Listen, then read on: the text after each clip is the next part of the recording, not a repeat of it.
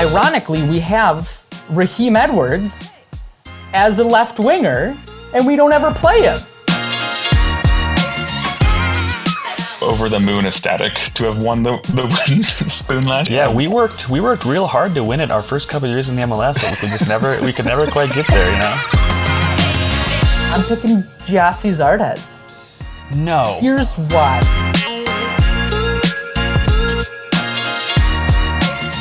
Oh, Okay, welcome to the Dummy Run Podcast, a Minnesota United leaning MLS podcast that may mention the USL from time to time. I'm Matt McCracken. He's Grant Hirschberger.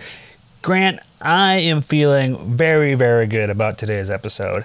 I had the opportunity to talk to Drew, who is with the Supporters Shield Foundation. If you came here for that part of the episode, we'll be sure to drop the timestamp. Uh, super great talk with him. Couldn't be happier. Uh, really, really good day today. Awesome. Well, at least you're feeling good um, and not exhausted from last night's game. Because I, I, think uh, on initial watching, it sounds like a lot of people are pretty tired, exhausted, worn out, beat down, whatever synonyms you want to use. So, how were you able to watch the game last night? That was the really the big topic going in. Was that again Hulu lo- loses uh, regional Fox Sports, leaving everyone down to just two options in terms of how to watch Fox Sports North. What was your point of uh, how you able to do it? Yeah, so um, I have ESPN Plus, um, which is fantastic. I really like it. Uh, I used a VPN and just typically set my location as Chicago and watch the game. Um, but I can tell from social media that a lot of people are pretty frustrated. We heard, uh, or we saw rather, Kansas City tweet at them saying they're not happy with it.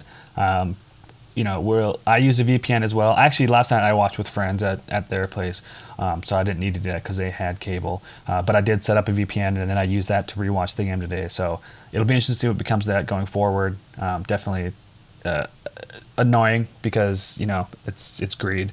Uh, hopefully, we, we come to a result soon. Yeah, it just seems silly um, knowing how many people aren't going to go ahead and break and buy cable so you're just cutting out fans. And MLS, I don't think, is popular enough right now that you can leverage that kind of um, fan loyalty. You know, it's not like they're cutting out the Green Bay Packers or the Chicago Bears or the Minnesota Vikings where people are going to immediately jump to whatever you're broadcasting it on.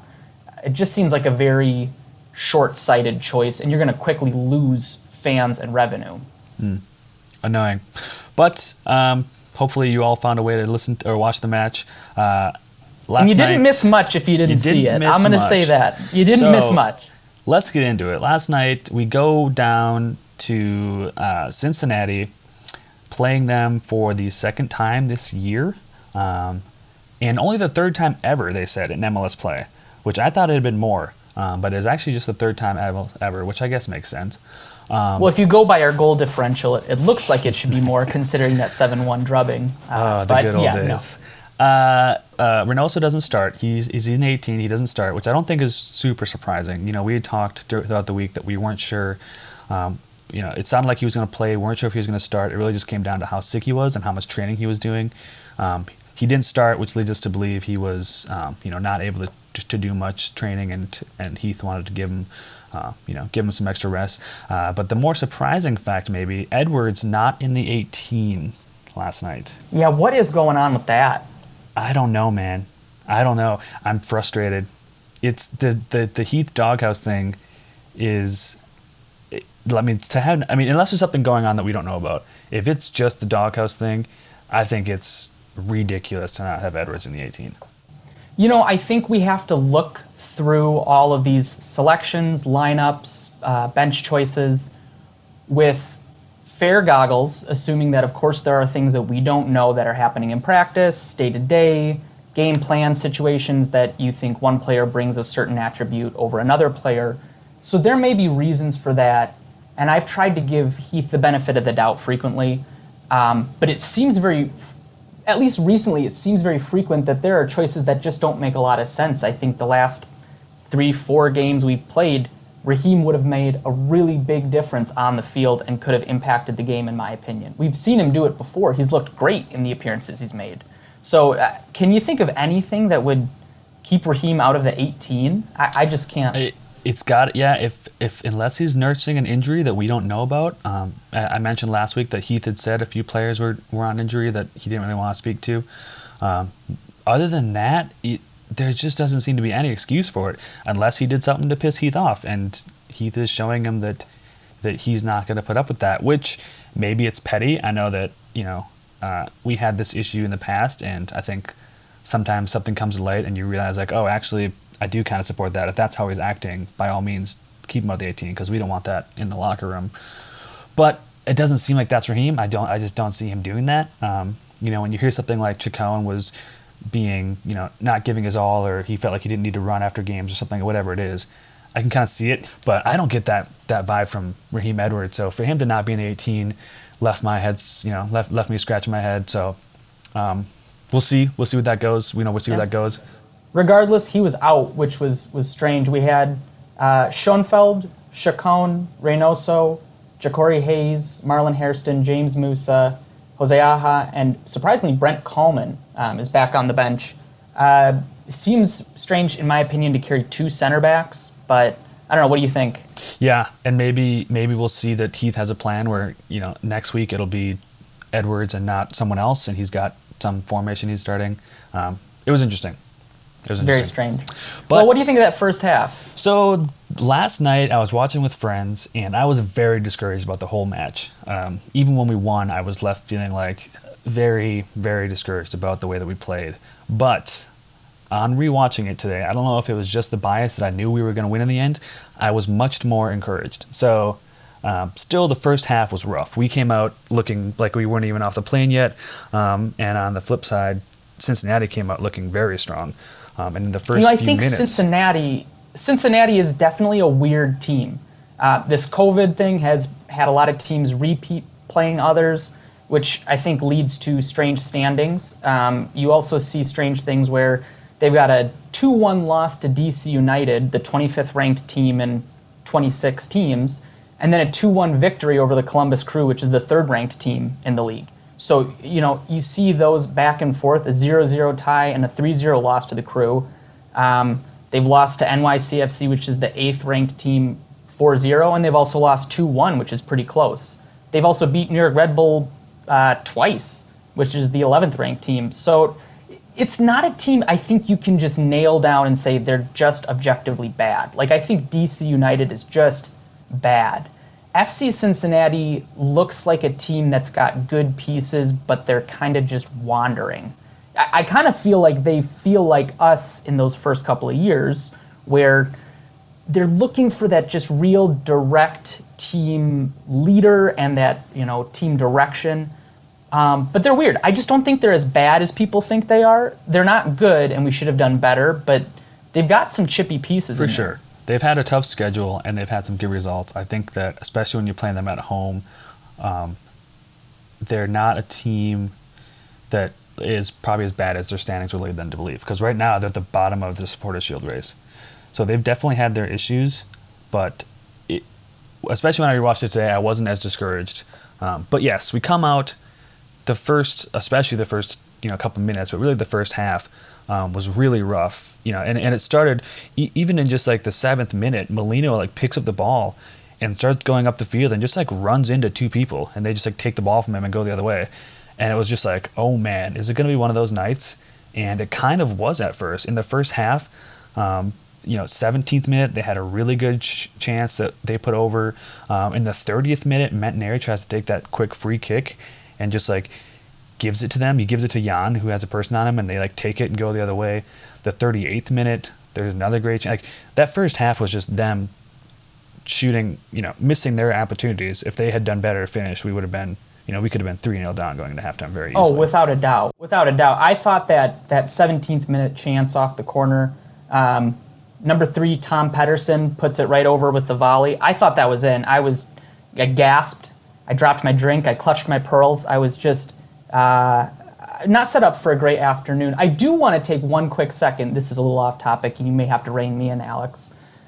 There's a lot of great flow on FC Cincinnati, and I don't Oh, mean man. game flow. I mean their hair. Just like immaculate. all hockey, all state hockey hair. It's just incredible. You got number 18 goalkeeper Spencer Richey. He kind of, I don't know. It still looks like he's just trying to decide if he wants to grow it out or cut it, and you just can't have that kind of waffling as a goalkeeper. The the bluest eyes I've ever seen. Oh yeah, I can't imagine trying to take a goal kick, a penalty pools, pools him. of ocean, Pacific Yes. water right there. And then uh, number 14, Nick Hagglund, has some real healthy looking locks. He's got some solid shine. His hairband kind of gives him these middle part bangs that I feel like he's out there looking like the uh, Jonathan Pele Thomas. Sure. Yep. Jonathan Taylor Thomas. That was Yep. a bit of a stretch. But Yeah, you tried. Okay. Yeah, I tried to give it a whirl. And then uh, number three, Tom Pettersson, he- great length. I mean, great length on the lettuce, a little stringy. Kind of looks like the guy at a party who's like waiting to corner you on like music topics. You know, he's just gonna have some like weird Grateful Dead fact that he's gonna throw at you. Oh yeah. So great hair overall. Um, maybe we'll maybe we'll have to add a, a best hair award type segment to the end of the year and recap some of the, Oof, the greatest good. locks in the league. You know.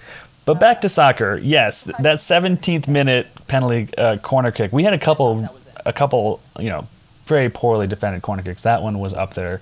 Um, and again, if if if they weren't, if they were a better team, we definitely would have been, you know, out of it pretty quickly.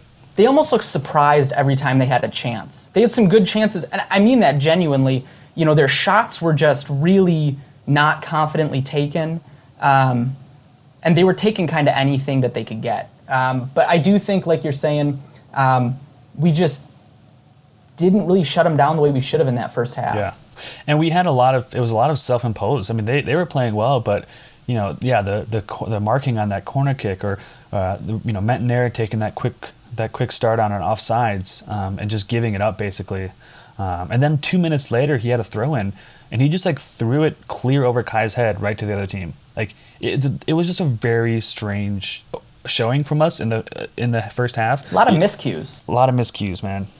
Yeah. It just, I don't know, for a team that's as veteran as we are, because really that's a positive, you know, pro and a con that you could say about this team. We're a very veteran team with players who should know how to lead and kind of how to take direction.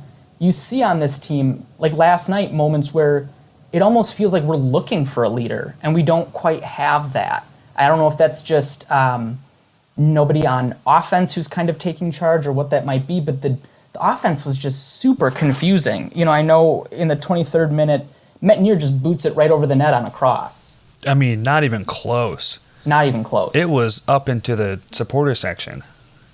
I, we just look lost. And I feel like everyone's trying to force something that's not there at all. Yeah, I don't. Our set pieces, the first half, you know, Jan had a few. He had another one that was about 40 yards out in like the 25th minute that just sailed over everyone and out the back. Like, and Jan used to be, and I shouldn't say you, the second half we'll get to. He did we, everything turned around and got much better. Um, but it was yeah, just individual mistakes. You know, um, poor touches, poor passes. Um, our front four is definitely getting it figured out, um, and I think they they did better, um, which we'll talk about. Um, so, and you can see it, you know, around the 18th minute, Finlay tries to do an overlap with Kai, and Kai leaves the ball for Finlay, and it ends up just like rolling over to nowhere land, um, because we're just not there yet.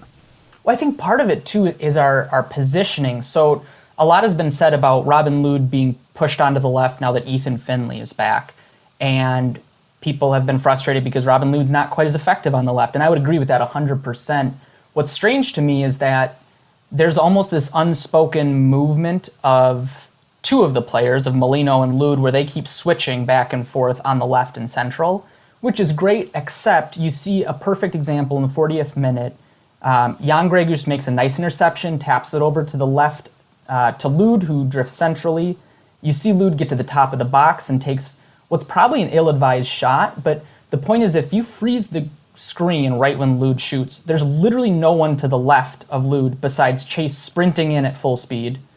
But within a 10 yard circle behind is Robin Lod, Kevin Molino, Jan Gregus, Ethan Finlay, Kai Kamara, all on the right side, all kind of just standing around looking. You know, I think one of the biggest things this team needs is a true left winger. We need somebody who's not a left winger, sorta, but really a 10. That's Kevin Molino or kind of Reynoso, or a left winger, maybe, but really a right winger like, you know, Robin Lod. Ironically, we have Raheem Edwards as a left winger, and we don't ever play him. Yeah, I just whatever. If Edwards isn't the guy, and I understand that. Sorry for the rant, but if Edwards isn't the guy, I get it. But we need someone on the left wing who is a true, comfortable left winger.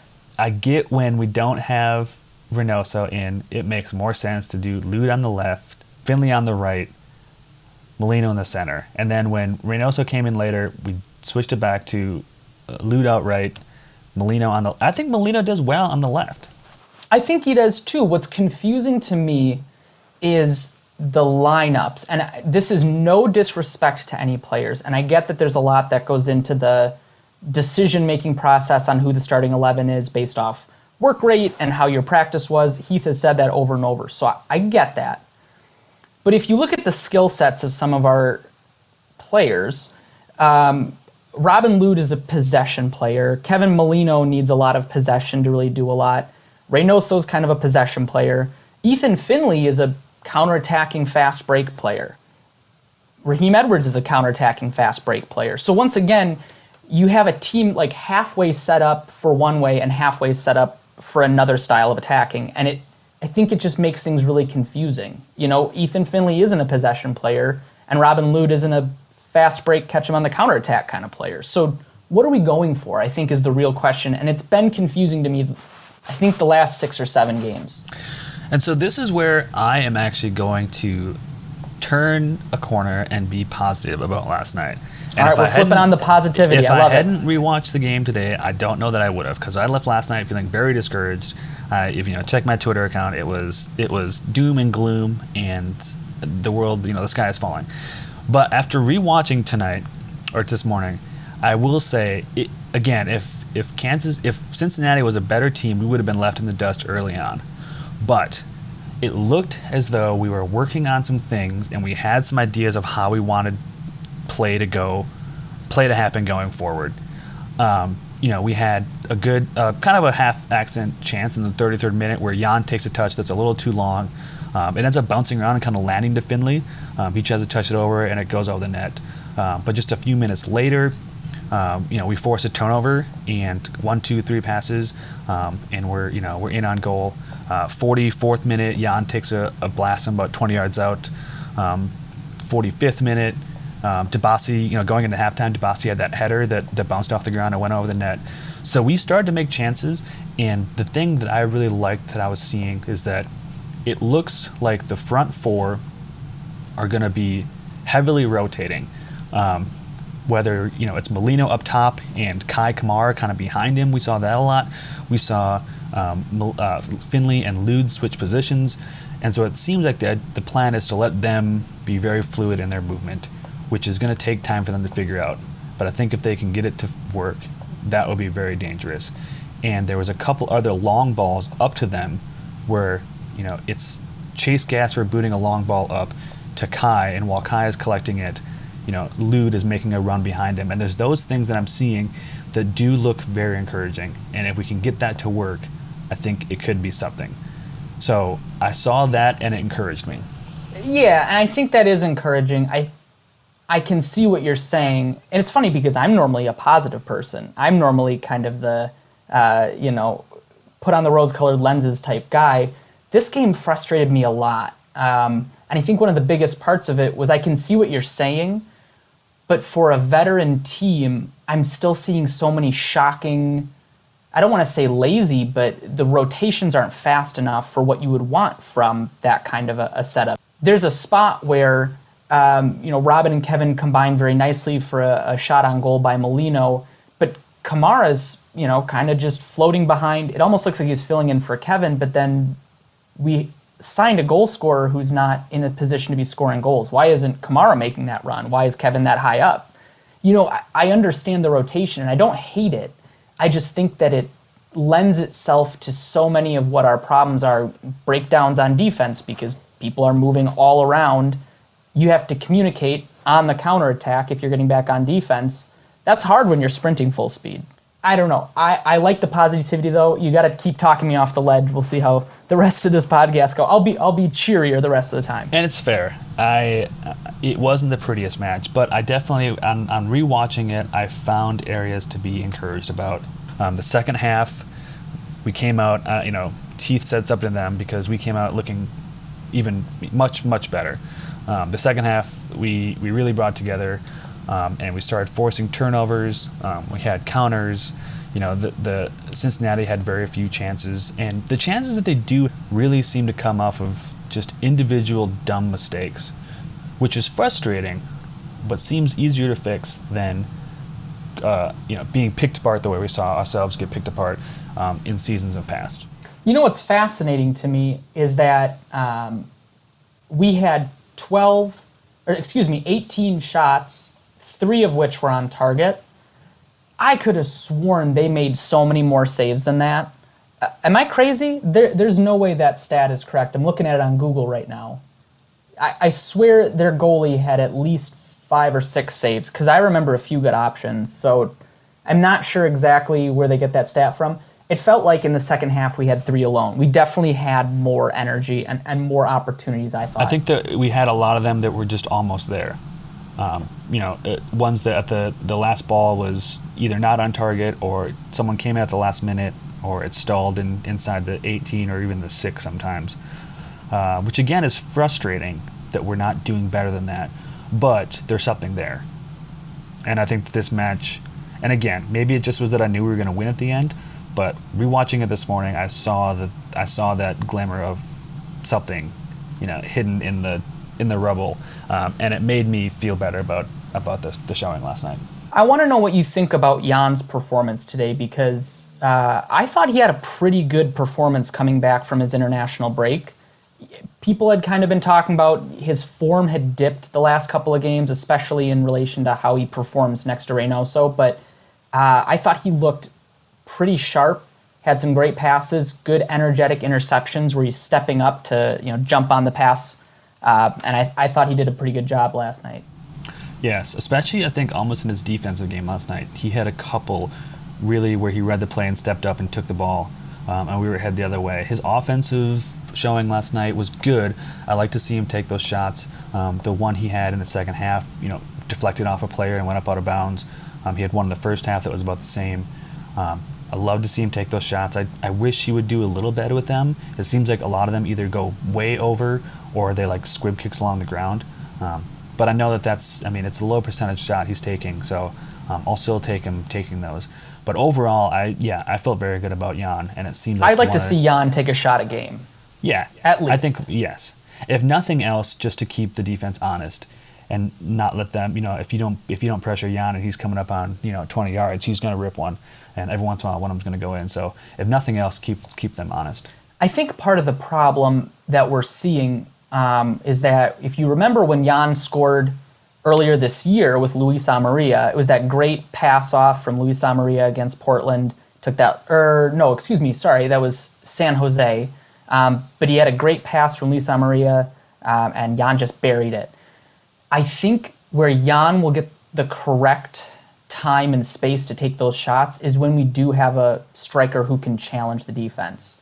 Because right now they can play against the midfielders, and no disrespect to Kai, but he's not really a threat lately. He just hasn't been the player that I think we were expecting him to be as far as we've been, at least. Um, but once we have a striker who really can challenge the defense and they have to game plan for that striker, that's where I think you're going to see some really great shots and potential goals from Jan because he'll have more space to take a real driven, low, hard shot, and hopefully a couple of those get knocked in. Mm-hmm. Yeah, and another another not great night from Kai. Um, I, you know, I I'm obviously still very hopeful. I hope he gets together this year yet. Um, he's got a lot going on. You know, he he just came to the team, and you know he's still living in a hotel somewhere. I I can't imagine tr- trying to get all that through and, and go play. Um, with that said, I think we all agree that what we're seeing from him right now is not great. He's doing a lot of work defensively, um, which if that's the direction he's getting, I guess that's good. Um, it, it's he's not the the goal scoring threat that I think we all were hoping he would be when he came in, or at least yet. What I think is really interesting about the Kai Kamara thing is when he came on, there was a lot of very interesting back and forth talk about is he a bad influence in the locker room? Is he a locker room cancer? Blah, blah, blah. Um, from what I've seen, I don't believe any of that at all. Uh, and I think one of the biggest points to that is he is so willing to track back and play defense and move back. I don't love it for a striker, but to me, that indicates that you're unselfish. You're willing to play the team game, you're coming back, you're trying to play defense, you're trying to cut out some of those passing lanes. So he looks like he at least is buying into whatever tactics Heath is telling them to try. I just don't get why he's so far back. I think he should just be on that line the entire time. He doesn't play hold up play, so just stay at the back line the entire time, pester him. You're Kai Kamara, you know, you're better than these defenders. Why not just stay there and hopefully, you know, track into a pass and, and get a shot or two? Because he really isn't, he hasn't had that many shots on the team, frankly. And that's the biggest thing. If we can get the ball at his feet, maybe he'll score, but he just hasn't had the ball at his feet. Yeah, yeah, and there was there was a, a cross sent in by Métanire maybe that was it was the type of cross I want to see us get him. It might have been Finlay. It was the type of cross I want to see us get him because it was the type that he can win. It was hard driven. It was right at his you know his height level. Um, he ended up not winning that one. The, the defender had a better position on it, but that was very encouraging. Um, overall, not a great night from Kai Kamara though. Uh, in the 75th minute, we finally see subs. Um, Reynoso and Emery, uh, Aaron Schoenfeld come on for Finlay and Kai Kamara, and then um, Lod and Molino switch so that Molino's out left and Lod's on the right. Um, I was super excited to see Reynoso come in, uh, especially where we're at in the game. It felt like whatever shape he's in, at this point he can make a he can make a difference. You know, um, when he's a, a, player of that quality. So just get him in there. Um, so I was happy to see him come in. And uh, Aaron Schoenfeld, we've had a lot of talk about Aaron Schoenfeld last week, obviously. I thought even beyond the goal, he looked better this week. He looked better this week. I still think there was a couple of things I saw from him late in the game, and this is not to take away from the goal because it won us the game. So awesome from Aaron, but um, I still see some movement up top where he kind of is hiding himself behind the defender. He's running on the wrong side of his defender. He's not floating into open spaces. Um, it's just not exactly what you want to see from your striker. That being said, what you do want to see from your striker is in those gross, gritty moments, you finish the ball. And that's what we needed in the game, and, and Aaron gave it to us. So hats off to Aaron. Uh, I sent a tweet right after he scored that I've always loved Aaron, and I've made that well known. I've never said anything bad about Aaron. Only flowering, glowing praises for Aaron. Of course, I've always been right. No, we're, we're willing to admit when we're wrong. That yes. man does nothing but score goals. We are willing to admit when we are wrong, and I was wrong. He had a great goal. But we no matter what, no matter what, I think you and I can agree on this, Alex. We just need to see more from our strikers. Just dangerous positions or dangerous shots, one or the other. He did a lot better on hold up play. He he was doing more of winning the ball and drawing fouls and those types of things that uh, I think he is better suited for. I don't ever expect him to get you know 18 goals a season. Um, he is there to do that hold up play, and I think he did that much better yesterday. And he did well on that goal. I mean, that was not. They called it the the Cincinnati broadcast called it like a scrum or like an ugly goal. And when we watch it, it really wasn't. Boxall made a really great, got up, headed it off the post, and Schoenfeld took two very clean touches and finished it very calmly. I mean, it was it was definitely a scrum inside the six, but it wasn't flailing and you know the ball rolls over the the line while three people are laying down. You know, he did well to take that down and score, and it ended up going in between the goalie's legs, which is such a perfect way to end that night because we made it so much more difficult on ourselves than we needed to all night long. Without a doubt. And then to have the the final goal in the 92nd minute go through the goalie's legs was just like, of course, that's how it ends. Um, now, did you see FC Cincinnati's Twitter account tweeting out a little bit of uh, salt and pepper about the corner kick not being a corner kick? That ended up being a very interesting talking point on the on the whole night. Was that they were before the corner kick even happens, they're complaining about the fact that it didn't come off or it came off of Reynoso. Um, allegedly. To, allegedly. allegedly. Let's let's like to let's walk it back here. Uh, yeah, allegedly came off of Reynoso. I didn't see it. Um, we all saw that the the replay ended up cutting into the goal happening. Um, we kind of came back and it was already in. We missed Boxall's initial header, so it was definitely contentious. Um, I'm surprised there wasn't another angle. I- I'm willing to go ahead and say that there's a possibility. I rewatched it closely today, and I can see. Truthfully, I'm not trying to be biased. I can see where it kind of looks like it comes off. Is it Pettersson or it's Nick? Nick. Uh, anyways, it, it, I could see where it comes off the Cincinnati defender. I could see where it comes off Reynoso. It kind of has the possibility for both. I'm surprised we didn't see a second camera angle. That It being did- said, it like it happened. They scored. We moved on. The game was over, and like the broadcast ended. It just it did feel, for how big of a moment it was, it did kind of feel like everyone just moved on pretty quickly. Yeah, you'd think you'd want to check it. I could see being upset, but also on the other hand, we didn't get anywhere near goal all game on corners. And so if you have to put up one last defense, you got to defend the corner better. You kind of deserve that, Cincy. I'm sorry. Like, I don't know what else to tell you. When it's that questionable, you don't have a good angle of it going off of Reynoso, which, let's talk about Reynoso for a second. Do it. Dude gets COVID Yes. comes back with no practices Nope. and I, 15 minutes and he immediately is almost nearly the same player he was before just Yes. full on sprinting giving everything for the team He's the real deal, man. And I just think we haven't even begun to scratch the surface yet. I mean, not only has he not had time to really acclimate to you know the players around him and, and what his Heath wants him to do, uh, but just the league. I think you see that a lot um, with with players coming in where you think that they're working out or not working out, and then you know either all of a sudden they figure it out or they come back next year and they're just like, oh man, this is you know leaps and bounds more than what we saw. And I really think that like next year we're going to see him like really start to show what he's made of. Um, and I think he'll be, you know, an MLS best 11 for sure. Um, i think what Reynoso needs because he's not he's not even the guy who gets assists what Reynoso needs is people who know where he wants to pass and he needs to know where his teammates want to run and once we can get on that same page 100% agree. MLS is best 11. Like his vision, his work rate, his passing, his defensive interceptions, he's a stud. I love that man. I thought Chase had a better night. Uh, he had he had one cross that was again like we talked about Métanire's cross that went out, out over the back, uh, but he had another one that was really good. It was a it was a low driven ball that was very dangerous. Um, I thought he played defensively a lot better. Um, in the 70 something minute, um, he picked up a yellow card, um, which is actually his sixth yellow card. So Ozzy has four yellow cards. Um, his suspension comes on the fifth, which at this point seems like will almost definitely happen, knowing Ozzy. Uh, Chase with six is almost on his way to uh, eight. Uh, you get another suspension when you if you have eight yellow cards.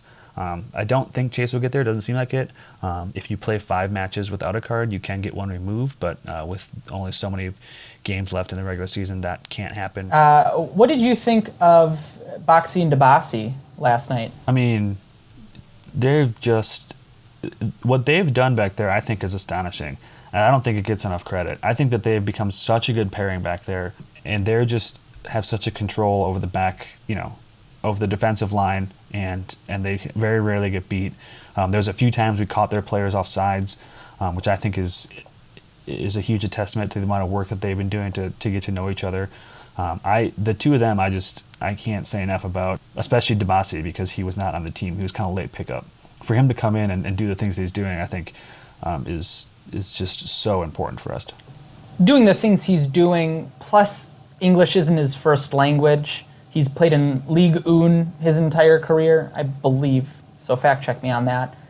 But then switching to MLS, which is a very different style of league, it's a little bit more physical, it's less technical.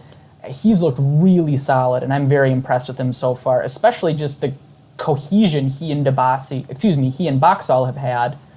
You know, they, they don't look like guys who just met each other three weeks ago. Now, what did you think of Métanire's performance? I'm trying to not think about it. It was bad. It was so bad. I I was said I was going to be positive the rest of the podcast. It was not. It was a trap question. I knew I It could lure you not in. Good. I mean, from the crosses to the throw in to that quick start that almost cost us a goal. Um, in the 77th minute, I think it was, he got spun around like a top, and luckily the the the, the Cincinnati player didn't finish. But whew, he, I don't know, man, that was a rough showing. You know, it looks like he's not having fun. And I know that sounds crazy to be like, oh, they're professionals, like, but they're not having fun. But the point being, he just he seems frustrated, and I don't know if it's him, you know, in his own head because he's got his own standards, whatever it might be. Even at his worst, the crazy part is he's still a top level player. He's still good. That's the craziest part. It looks like it's just in his head too. I mean, they're not. It's it's not even like he's just playing badly. He's just doing dumb stuff, and it's like, what, dude? weird better- choices. Yeah, weird just choices. strange choices. And he's one of, at least you know, last year when he was doing his really good string of performances that led to him being selected as an All Star, his decision making was impeccable, and you know, there's nothing you could say about his choices. They were always almost always the right choice. Um, but whatever. That's Cincinnati. Um, we get three points. I think there was some encouragement. If you haven't watched it again, and you have the means to, I would encourage you to go back and watch it again, um, and just try and look for some of those moments of, oh, that's working towards something bigger. Um, elsewhere around the MLS, um, some upsets, uh, some interesting things happening. Like we talked about last week, we're starting to see the the complications of the schedule show up on in people's results. Um, yeah, DC United had a late winner against Atlanta United, uh, which is always uh, a welcome surprise for us here in Minnesota to see. You Let's know, go. to see our our brother in you know in in uh, the MLS go uh, lo- lose one at home. Um, Kansas City kind of spanked Colorado. Um, had an amazing goal. That fourth goal by Gerso, if you haven't seen it yet, go back. Um, super strong play to fight off a defender. Super cheeky little chip at the end. Really, really good goal. Um, and also, we saw a two game suspension for the player who had the nasty tackle against Dotson, which doesn't help us in the result against Houston. Um, maybe some type of uh, makes makes some people feel a little better about what happened, but um, certainly makes it more frustrating that he didn't get a red Yeah, card. I- it's tough because if he would have gotten a red card in game, which they're admitting, they're literally admitting that they made a mistake and he should have. If he would have gotten a red card at that point in the game, there's no guarantee that we win, but trying to win 10 versus 11 is pretty tough. Uh, you got to imagine that that ends up being three points for us. We should not be relying on red cards to win games. So I think there's just no excuse that we didn't win it as a team. But it's still frustrating when clearly he should have been sent off. You have to make examples out of moments like that. And, you know, the referee just got caught up in how early the game was and made the wrong choice. But the fact is, we should have won a lot of other reasons, and we shouldn't have needed to go up by ten or go up by a man to do so. So, um, who who even says we would have won that way too? Um, either way, uh, hopefully Dotson. We, we hear that it's going to be three to five weeks, which is, you know, basically all the regular season and into whatever playoffs we have probably. So we'll s- hopefully he's feeling better. Um, a quick recovery. Definitely don't push him back. You know, take your time and and get that ankle right. Whatever we don't know what's wrong with it. It just they say swollen. So He's he's a young player. I would rather we lose him more short term than rush him too early and we lose him for a long portion long term. Uh, just on the DC United victory over Atlanta United, I gotta say it really feels like the Atlanta's the older brother who was like the captain of the football team and was really popular in high school. And you ended up getting like a good job at Google or something, and you got to be a lot more popular and successful. That's kind of how it feels right now. Because the first couple of years, we were just compared to Atlanta over and over. I was at that first snowy game where we got our teeth kicked in by Atlanta United it is so good to see the quote unquote winning culture Atlanta. All we do is win. Just get rocked by the worst team. I love it. I it is just shot and fraud, or however you pronounce that, uh, at its greatest. You know, I I feel all those things for Atlanta. Um, it- they're definitely, you know, the yeah the the the sibling, whatever you want to call it. Um, I don't carry that over. There's there's a lot of hate for Josef Martinez in Minnesota. Oh, no hate. I love that man. for Atlanta, and I think that I can't go that far. Josef Martinez is a very good player. He's generally enjoyable to watch. It hurts when he scores on you, but that's a situation where you have to set aside and say, you know what, you know, respect respect's due. But Yes, watching them lose is is always a good feeling. Um, uh, maybe we'll have to get an Atlanta fan on sometime so they can defend themselves. Um, interesting match there. We also had El Trafico, um, where LAFC beat LA Galaxy 2 0. Um, really good to see Carlos Vela come back and get one. We could definitely talk about that probably for a while, but I think we're going to wrap up there so we make sure we get uh, time to have our interview in. Um, we recorded the interview earlier today due to some technical difficulties. Um, only I was able to join the interview, uh, weren't able to get Grant on, so you're just going to hear my voice, uh, but hopefully you enjoy. This week, we're super excited to be joined by Drew Picard. He is the Vice President of the Independent Supporter Council, or the ISC, and as such, serves on the Supporter Shield Foundation, which is the board that decides whether or not to give out the Supporter Shield and manages everything else that's involved with it. So, Drew, thank you so much for joining us. To start, if you want to just give us a little background on uh, where you're located, um, the various different positions you hold, um, and kind of what your position means for the Supporter Shield Foundation specifically. Yeah, so. Um I, uh, since being from Portland, uh, I'm an avid Timber supporter and uh, have kind of worked my way up through the ranks of the Timbers Army. Uh, currently sitting on the board of the 107 Independent Supporters Trust, the uh, organization behind uh, what you see as the Timbers Army in the stands. And then um, from there, moved up to ISC, currently serving as the vice president there. And then it's the rebuilding of the Supporter Shield Foundation that's going on right now. Uh, we use the vice president spot of ISC as kind of the bridge uh, between the two foundations. So I serve on the uh, Supporter Shield Foundation uh, with that purpose. Um, it's more. It's mostly just to, um, since they are two different foundations, but they are closely tied. Uh, we just want to make sure that there's a common bridge there uh, for communications purposes as well as um, just a little bit of oversight. So.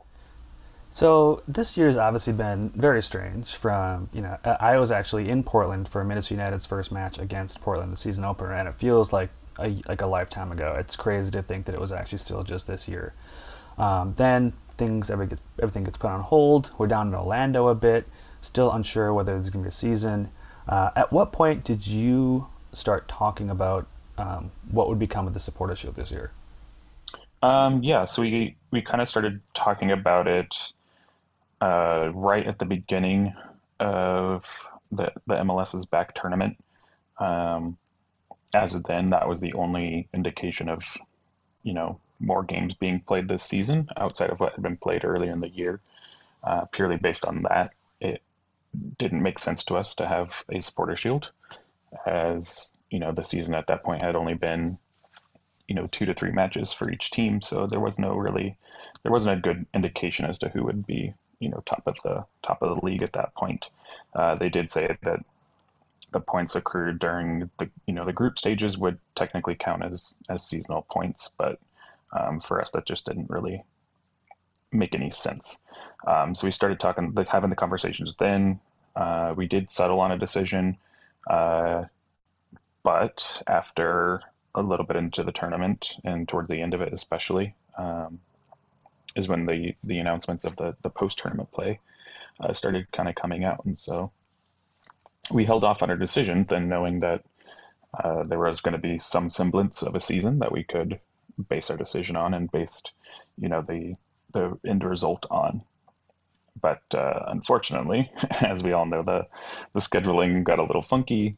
Um, especially when it, comes to you know Canadian teams versus American teams. Uh, it just it was highly imbalanced to us. We understand that you know technically this season has always been a little imbalanced, um, but at least you know every team has always played each other at least once.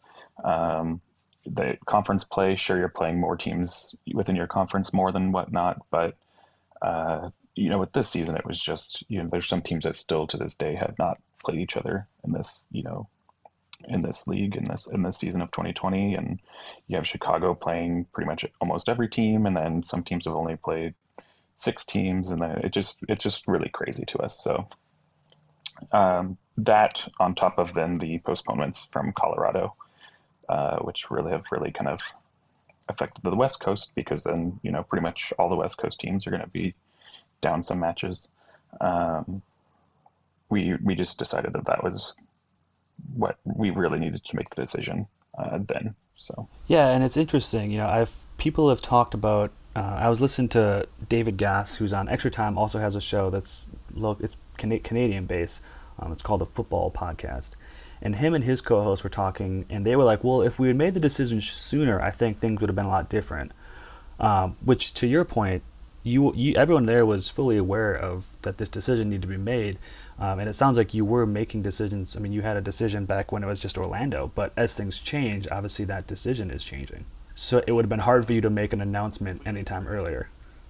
right, um, completely true, totally, and that's that that exact feedback is what we have gotten um, from most of our, uh, our our members and our supporters as well. Is that uh, really a lot of the the ire uh, towards our, our statement is just purely based on timing, um, which we understand. Yeah, it's shitty timing when it comes down to you know five six matches left, and you know there are some clear uh, forefront winners for the top of the the league standings, but um, you know decisions do take time and you know had we made the decision after the mls's backers tournament and and released the decision that we weren't going to award the shield and then all of a sudden now we have this whole season's worth of games afterwards it's like then we're going to have to go back and you know reverse the decision anyway um, so we we really just decided it would have been better to hold off and see what was going to happen Well, sure, and you brought up, I mean, Colorado. If be, before the Colorado and, and other cases as well, in Minnesota, we had a few.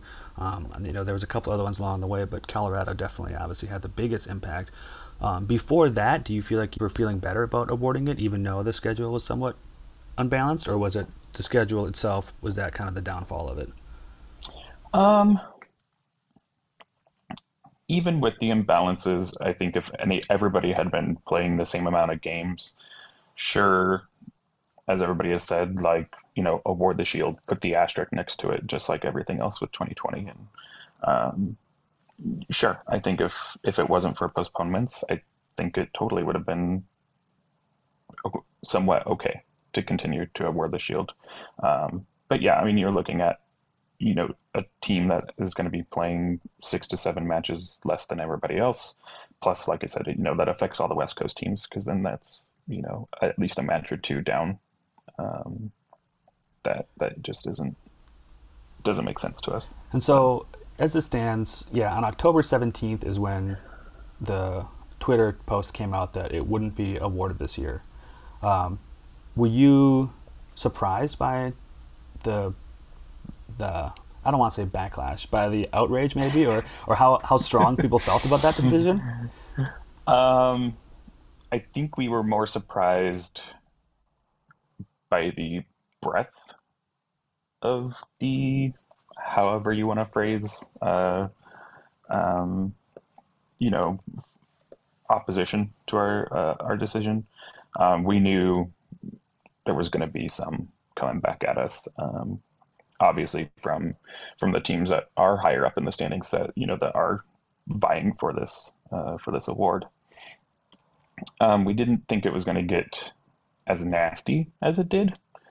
Um, we understand it's a it's a coveted award when it comes to our supporters and our members and and and we do also recognize that you know the players do understand this trophy. Um, it does mean something to them. So we all took that into effect when we were making this decision and we knew that that was it was going to be difficult to take. Um, we did not realize that it was worth um, personal social media attacks and and personal email uh, being sent towards us. That was that was a shock and a surprise. Uh, made for a really fun week this past week. Um, but yeah, no, we knew we knew we were going to get some backlash. We just didn't uh, we didn't realize it was going to be that uh, that much. Right. Yeah. I mean, I think with any decision, you know, when you're on a board, whether it's you know uh, for the 107, it's there. I'm I'm on my board here in um, in Minnesota. Um, I, you know, decisions are oftentimes met with you know people disagreeing on them one way or another. Um, but the level that we saw with this supporter shield decision, I think, really surprised me. The follow- the week before, we had talked about it on this podcast, and I said like, you know, this is when it wasn't going to be given. Um, and my feeling was like, I don't, you know, either way is really fine with me. At the end of the day, it's the people who volunteer their time who get to make those decisions. And if people feel strongly about it, maybe they should consider volunteering their time. Um, and then when I saw more and more of the the um, the strong feelings towards that, I think I was even felt strong more strongly about that. Um, how much did you hear from individual supporter groups around the league? So um, we heard quite a bit. Uh, we were tracking where where some of the best input was coming from, and and uh, we actually heard from pretty much every single supporters group. Uh, well, I, I, shouldn't say every single supporters group, but um, at least representatives from every single MLS team. Um, they all had input. We did end up um, that Sunday afterwards putting out a, a submission form, basically asking for uh, direct opinions and input. Um, and we did get submissions. We made sure we got something from from every team. Um, was that through the ISC reps that each one has appointed? Correct. Yeah, um, that's kind of how we base our membership.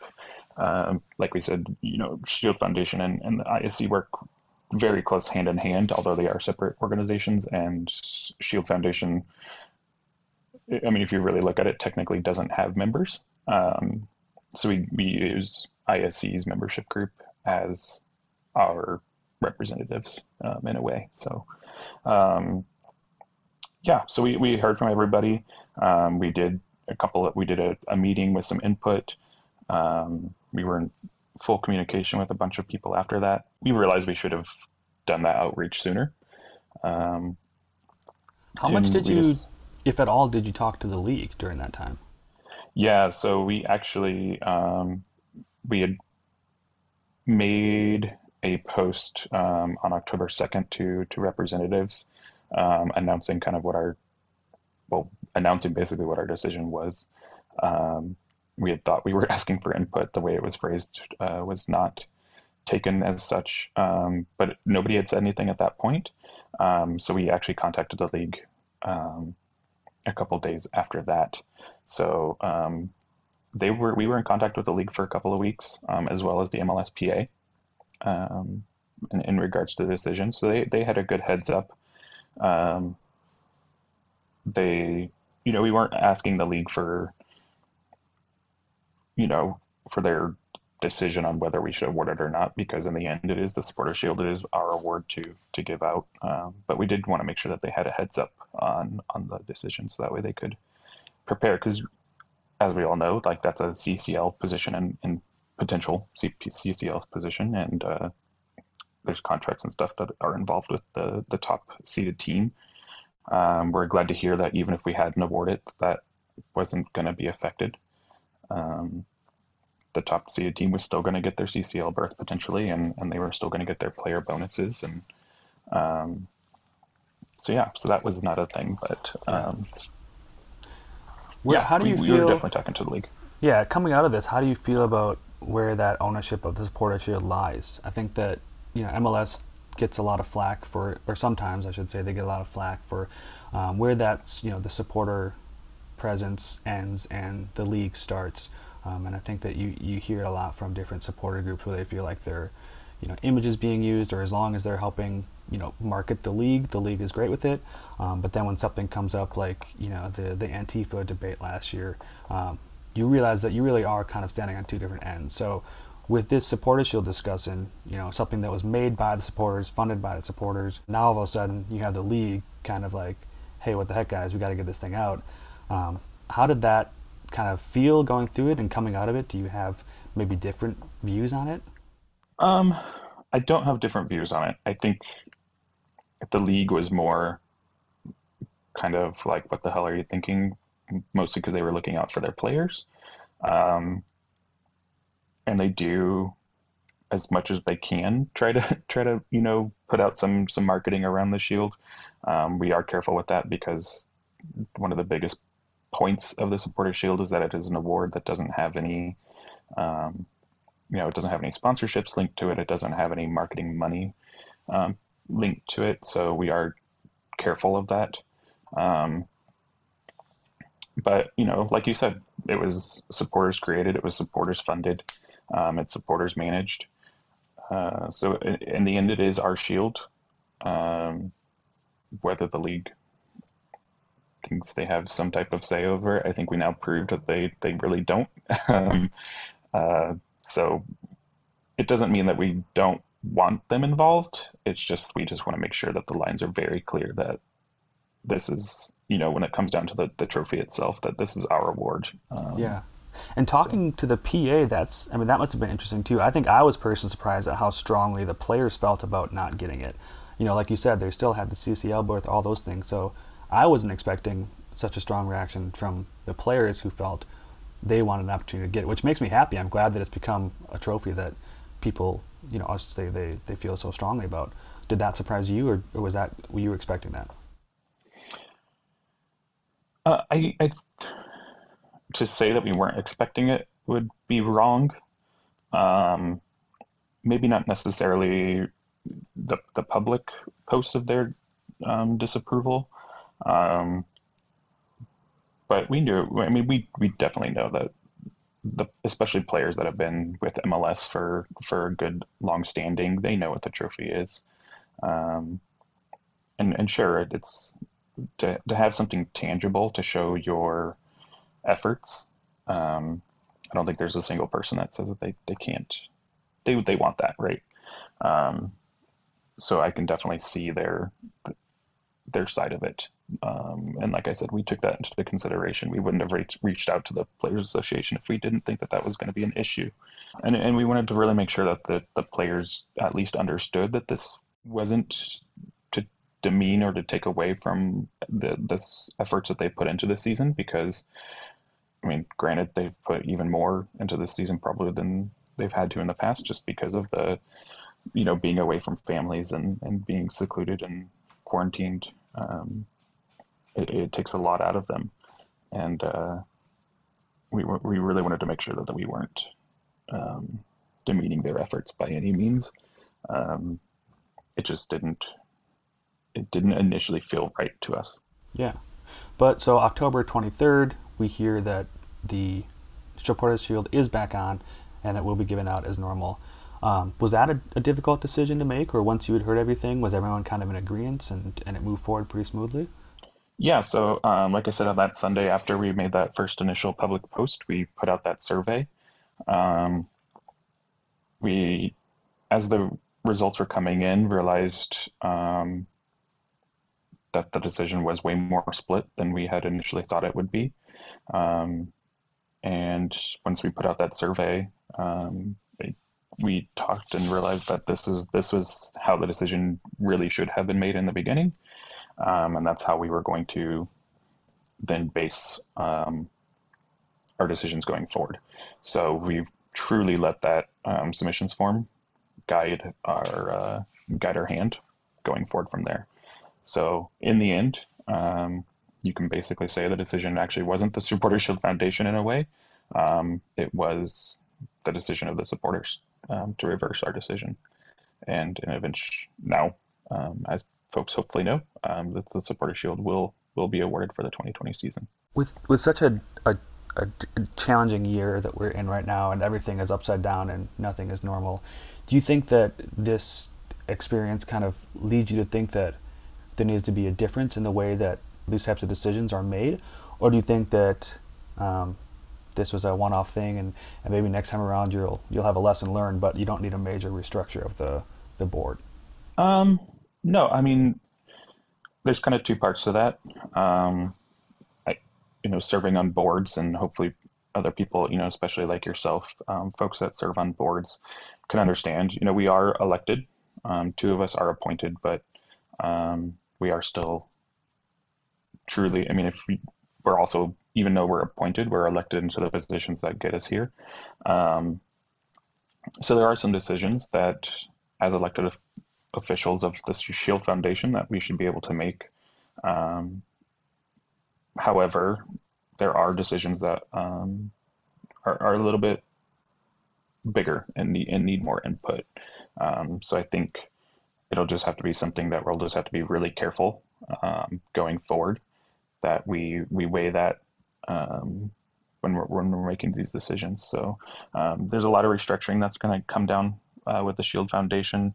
It's uh, it's been needed for a while, so that's been a big project for us this year, and then going forward as well. Um, so we'll see some some changes to how we're making those decisions for sure. Um, and and if anything, kind of a big win that I'm taking from the past week is that um, it's shown that people really do care about the supporter shield, um, and it's kind of reignited the fire. Um, so we're hoping next year we can, in some way, get it out there into the public, um, so people can can see it or or actually get to have something tangible to learn um, about its history and, and what its spirit means. Yeah, that'd be awesome. I mean, it's it's you see you, you see the the awarding ceremony, um, which is uh, something hopefully I will be a part of someday. Uh, and you know, it's other than that, you don't really see much of it throughout the year if you don't have it. Um, so the the shield is back on. Does that mean the wooden spoon is on as well? I am wearing a Shield Foundation hat today, so I cannot uh, answer that question. Um, that is an ISC decision. Um, Okay, I I, will have to I will have to poke my ISC contacts to see if the wooden spoon is back on as well. um, sounds- so I can sounds- neither confirm nor deny Okay. um, whether that decision will stand. um, that one's that one is a funny one because that one's um, you know I would definitely argue that I'm, I'm I'm pretty sure most people that knew or don't know about the supporter shield even less people know about the wooden spoon and uh, that one's kind of more of a a, a make fun award anyway um, but it's still it's still a fun one to award and it's still a fun one to get um, Cincinnati was actually uh, over the moon ecstatic to have won the the wooden spoon last year, which I find to be utterly hilarious.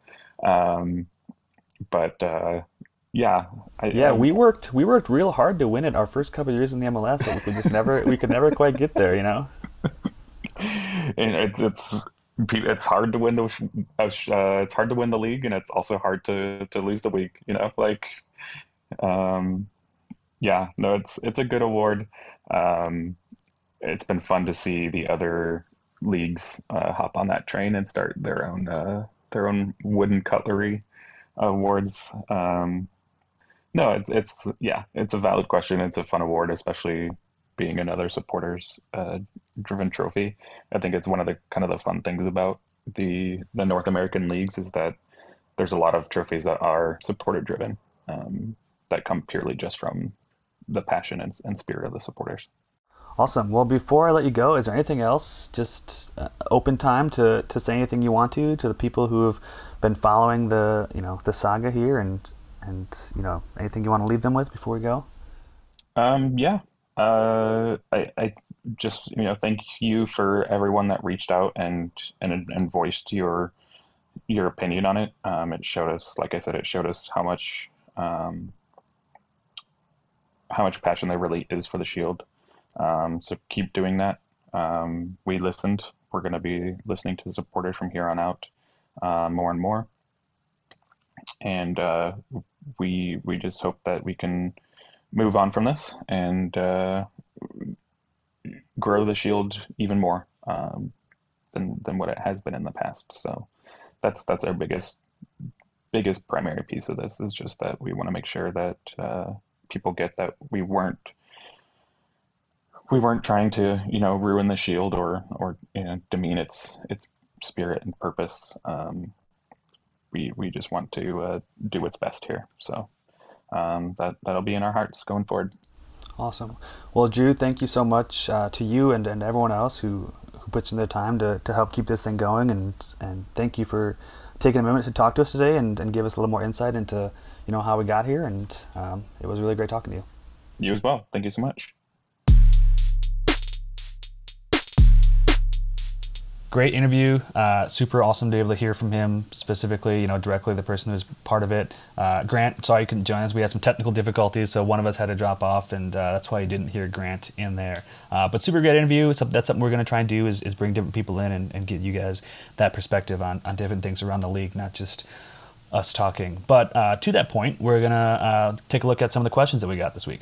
Uh, yeah, Alex. So you know, we actually got a lot more questions than I was expecting this week. So if you submitted us a question to at Dummy Run Pod, big thanks. Uh, we got some really good discussion questions, and unfortunately, I'm such a rambler and long talker that I've used up a ton of our time. So if we didn't answer your question today uh, after this segment, you know, please feel free to hit us back up. We'll we'll answer it for sure um, next week when we have uh, not a guest speaker. So um, one of the first questions I just want to touch uh, with you, Alex, is from Blue Green Loon.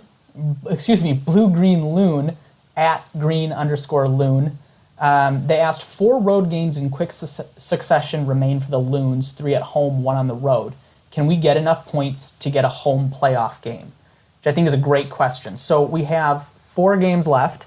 We have a home game against Colorado, an away game against Sporting Kansas City, a home game against Chicago Fire, and a home game against FC Dallas. So I just want to set this up for you, Alex, and then I'm going to, I'm going to shift it over to you. Uh, first off, Colorado, ranked 22nd in the league, uh, 5 5 and 4 record. They are 3 4 and 1 when away because we'll be home, they'll be away. What do you think? Do we beat Colorado? Yes. I think we beat Colorado normally. Um, watching them play last night, I, I caught the end of that Kansas City match. They looked good in the in the first half. They, they went to halftime tied, uh, but then when they came in the second half, you, you saw the fatigue set in and not being able to train. They were gassed. You know, Kansas City put four on them in the second half. So I think that's when we win. Um, I'm also feeling like having that late winner uh, last night is going to kind of propel us, and we're going to be feeling good going into this this next match.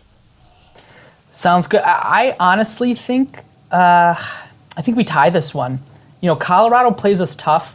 I don't like them, but they are scrappy. Uh, I think this is going to be an ugly 1 1 tie. That's what I'm putting it as. Uh, so Alex has three points from Colorado, one point for Grant. Uh, next would be Sporting Kansas City, which is away. They are ranked number four in the league with a 10 6 and 3 record. However, they're 6 4 and 1 when home, which is worse than their away record. So, they're not as solid as we kind of thought they would be. They're, they're almost 500 on wins and loss slash ties combined. Uh, tough game. What do you think, Alex? Ah, That that one's going to be tough. I don't see us. I think that's a game we go down there. We, we try and get one point. Uh, we're going to play to get one point, um, and hopefully we can hold on to it. I don't see us going down there and getting a win. Um, we'll see how things go. Maybe maybe maybe last night was a, a springboard and we're going to come up, you know, rip tearing. But I don't think that's going to be a, anything more than one point. Yeah, I would agree with you. I think that's a, a 1 1 tie, and I think that's also one point for us as well. So we're, we're eye to eye on that one. Um, upsets happen Put every me down day. for zero. Well, Put okay, down okay. for zero. We're putting Alex down for Yeah. zero. All right, okay. So then we've got uh, home against Chicago Fire, ranked 20th in the league with a 5 8 and 6 record. They are 0 5 and 3 when away. Uh, Alex, I'm going to tip this over to you right after I say we better win this game, or I'm going from Heath in between to Heath out. I think What do you think, one, Alex? I think that's one we win. I do. Yeah, it's got that's got to be a win. If we're not beating Chicago Fire at home, they've got uh, Robert Barrick, Barrich, however you pronounce his name. I think he is a stud striker. I think he's dangerous, but they don't have a lot of other options. We have to be able to beat them. That has to be three points, and if it's not, that's a bad sign. So three for Alex, three for Grant. Let's go on to FC Dallas at home. They are ranked 13th, 6 5 and 7 record, 1 4 and 3 when away. Alex, what do we think? I think that's one we win. Um, it's decision day. It's going to be cold. It'll be interesting to see how much the cold truly helps us. I tweeted that from my personal account. Kei Kamara mentioned the cold being an advantage for us. With how much training we do inside and how many new guys we have, I don't really see that being a huge advantage for us. Um, but I do think that we still beat Dallas at home, um, unless we don't need to. If if it's you know it's decision day, we kind of already got our place locked in. You know maybe maybe it won't matter at that point, um, and we kind of throw out throw out a, a lesser lineup or something. But if it's a game we need to win, I think we beat Dallas at home. Okay, I think it'd be Dallas at home. I would actually, again, I would probably agree with that too. Um, you know, you think about they're traveling the day of, and yeah, I think we do practice inside, but there's a lot to be said for just even acclimating from your car to the building to that weather, we're used to it. We're expecting how cold it's going to be. Maybe we're not out there all day practicing, but we're we're expecting that cold. They're going to be hopping on a nice warm Uber or limo or whatever to the airport, hopping on a nice warm plane, uh, going from the plane to the stadium, and then out onto the field where they're going to go. Oh man, it's really cold. My sister lives in Dallas. She sends me snaps that say 85 degrees, 80 degrees. They're not ready. if you have a an M- authentic MLS jersey or maybe even a replica, put that thing on and go outside right now. I wore mine on yesterday, and I could not believe how cold it was. I mean, they're they're nothing, right? So that was shocking to me. You're base. I mean, they you see him wearing undershirts and stuff, but it's yeah, it's gonna be cold, man. I think that yeah, and that game's what? That's that game's still a couple weeks away. It's gonna be cold. It's going to be real cold. Also, I just have a great picture of you head to toe in soccer gear just standing out there testing the weather.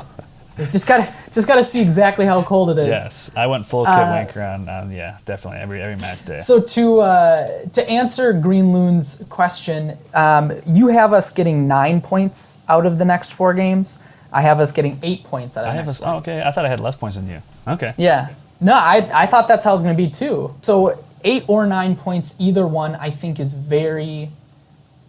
It's obviously ambitious, but it's what we need to be doing. If we hit either of those score totals, I think we do um, bump ourselves up into a home field advantage. Which again, if the FC Dallas game is any indication, that may be a big deal against teams who are flying the day of. So, great question. Love that. Alex, any thoughts on that before I switch to the next question? Uh, that also assumes that we do go by wins and losses and not points per game. The points per game could become a totally different conversation if that's what they decide to do. great point. Very great point. Next, we have uh, Nicholas Bisbee at Nico Biz asks if you could pluck one striker off any team in the MLS not named Josef Martinez, who do you pick? Uh, and he wants to state that his pick would be Ruidiaz, Raul Ruidiaz. Great, great choice, Well, Alex. I'll let you take this one first. Okay. I mean, Raul Ruidiaz has been so good, and he looks so good with Seattle, the way that they move. Um, that's a great choice, and it's very hard to argue with. That that dude is just so dangerous, so dangerous. Um, to to make more of like a deep cut, uh, I'm gonna say Daryl Dike out of Orlando City. Um, He's young, and he is really having himself a pretty good year down there. Um, and it's someone he's, you know, I- I'm taking him for both what he can offer us right now and also going forward because he's only 20 years old right now and he um, has been a big, strong forward with them and kind of looks like the real deal. Okay, very solid choice. Um, I'm going to state mine, and I know I'm going to get some flack for this, but hear me out. Christian Ramirez. Christian Ramirez. Yeah, let's do it. Let's go. Let's dive into that. Let's dive into that rabbit hole. Uh, no, I'm picking Gyasi Zardes. No. Here's why. Yeah, hear me out. Hear me out. Okay. We need a finisher. We need somebody who can be in the right places to clean up shots, clean up goals, or create. He's not necessarily the biggest creator in the world, but I think the runs that he makes are really great. I think he and Emmanuel Reynoso would actually be a very successful pairing. He's got 11 goals and four assists. I mean, he's clearly not bad. He's connected very well with Zelarayan. Um, I like Zardes on a club level. I know he's not a popular player for many people. I'm getting the angry smile from Alex, who's looking up statistics right now to prove me wrong, but he would probably be one of my choices.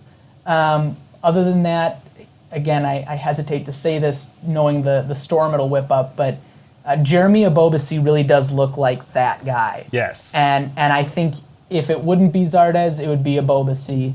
Um, and we could just put to rest all of the conversations about that one super draft we won't talk about. You have one chance to bring in a striker for Minnesota United that could change our future, and you're bringing in the 30 year old Gyasi Zardes. You know, I put it under the context of one year. So, okay, all right, okay. No, you me- made your me- choice, man. That's I made my choice. You I'm going to your die on this one. If if Zardes scores five more goals in the next, no, that's too hard. Four more goals. If he hits 15 goals on the year, you owe me a six pack. How about that? All right, that's Deal. fair. All right, That's fair. listeners. He's at 14. No, excuse me, 11 goals right now. If he hits 15 goals, that's a solid year. That's a solid not a bad year. Colorado. The Columbus has been playing trash teams though. That's a whole All right, conversation. I, I might have been hasty on my Zardes pick, but I, I just think I think he's better than people give him credit for, and I think that the thing that he succeeds at is the thing that Reynoso and him would connect very well at, which is great off-shoulder runs, good placement, good timing. The through balls there would be beautiful. They would be so nice. That's my thought process. it's there are no wrong answers, but that's the wrong answer. And then to just to wrap up our questions for this week, if we didn't answer your question, we'll answer it next week. But to wrap up this week, um, good friends of the podcast, Pod on You Loons, give them a listen, give them a follow um, at Twitter. They're at Pod Loons. Um, really great guys, Sam and Justin. But they asked, would Lightning McQueen buy car insurance or life insurance? It's a very thought-provoking question and one that It's controversial. one That's, that's a been asked for question. generations. He buys life insurance. Yes. would he not be a car and therefore life insurance is the same thing? That's a great question. Uh, I don't know. I don't know. Uh, but we'll move right along. Awesome. Yeah. Thank you for getting those questions in. Any ones we didn't get to, we will uh, hit you up in the comments and keep that conversation going there. Uh, to finish off our episode, let's let's real quick talk on uh, next week or next match rather. Um, with the with the interview we did, we definitely are getting a little long, so we want to keep things moving here. Um, we talked a bit about Colorado in our, in our uh, you know questions there. Um, they had a, a rough one with Kansas City, where I think you really saw the the lack of training come through, and, and in that second half they were pretty dead. So um, they're here on Wednesday. Grant, how are you feeling about that? Um, you know, just like we said in our predictions, we got to take some points away. Um, I think we at least get a tie. We have to, but you know, it depends on the health of Reynoso and just if the team can start really clicking, like we saw in brief moments throughout the season. Yeah, it'll be. I think it's one we need to win. Um, I like Colorado. I don't. I hate Colorado actually, um, but I like what they're doing there. They they uh, they are building something, and they've got some good young players that they're they're building around. Um, and I'm excited to see where they go. Uh, I feel like we have chippy matches with them. Um, you know, going back to uh, uh, our whole time in MLS, there always seems to be some little scuffle with them. Um, so expect that. Um, you know, they, they've got a good thing going there, but I don't think it's quite there yet. Um, and especially with all they're coming off of, I think it will be um, an easy three points. And again, hopefully, uh, last match, that late win where, you know, the guys on the field, you could tell they were really energized by it, obviously. Um, I'm hopeful that'll kind of springboard us into, into this week and, and maybe be the, the final the, the final strike that we needed to, to really get things going. Yeah, agree 100%. Looking forward to the game. Um, I think we can both agree that no matter what, we need a convincing win against Colorado Rapids for the team morale, for the fan morale. Maybe maybe Kei's old team will be the the breakout game we've all been waiting for. Oh gosh, please give me that Kei revenge game, baby. Yeah, let's do it. Uh, well, awesome. Thank you all for uh, for joining us this week. Um, continue to hit us up with questions or feedback, um, and we'll we'll keep doing this thing and and honing it in, and uh, hopefully it's something you're looking forward to. Yeah, and don't forget to uh, not to be the annoying podcast guys, but please do give us a like or comment or rating on Apple Podcasts, Spotify. I know everyone asks you to do that, but smash that like button because it really does help us get propelled over the Minnesota Wild and Minnesota Twins podcasts that randomly pop up when you search Minnesota United. So would help us out a lot. We'd really appreciate it and love having you guys listening in. So looking forward to next week. Go Loons. Go Loons.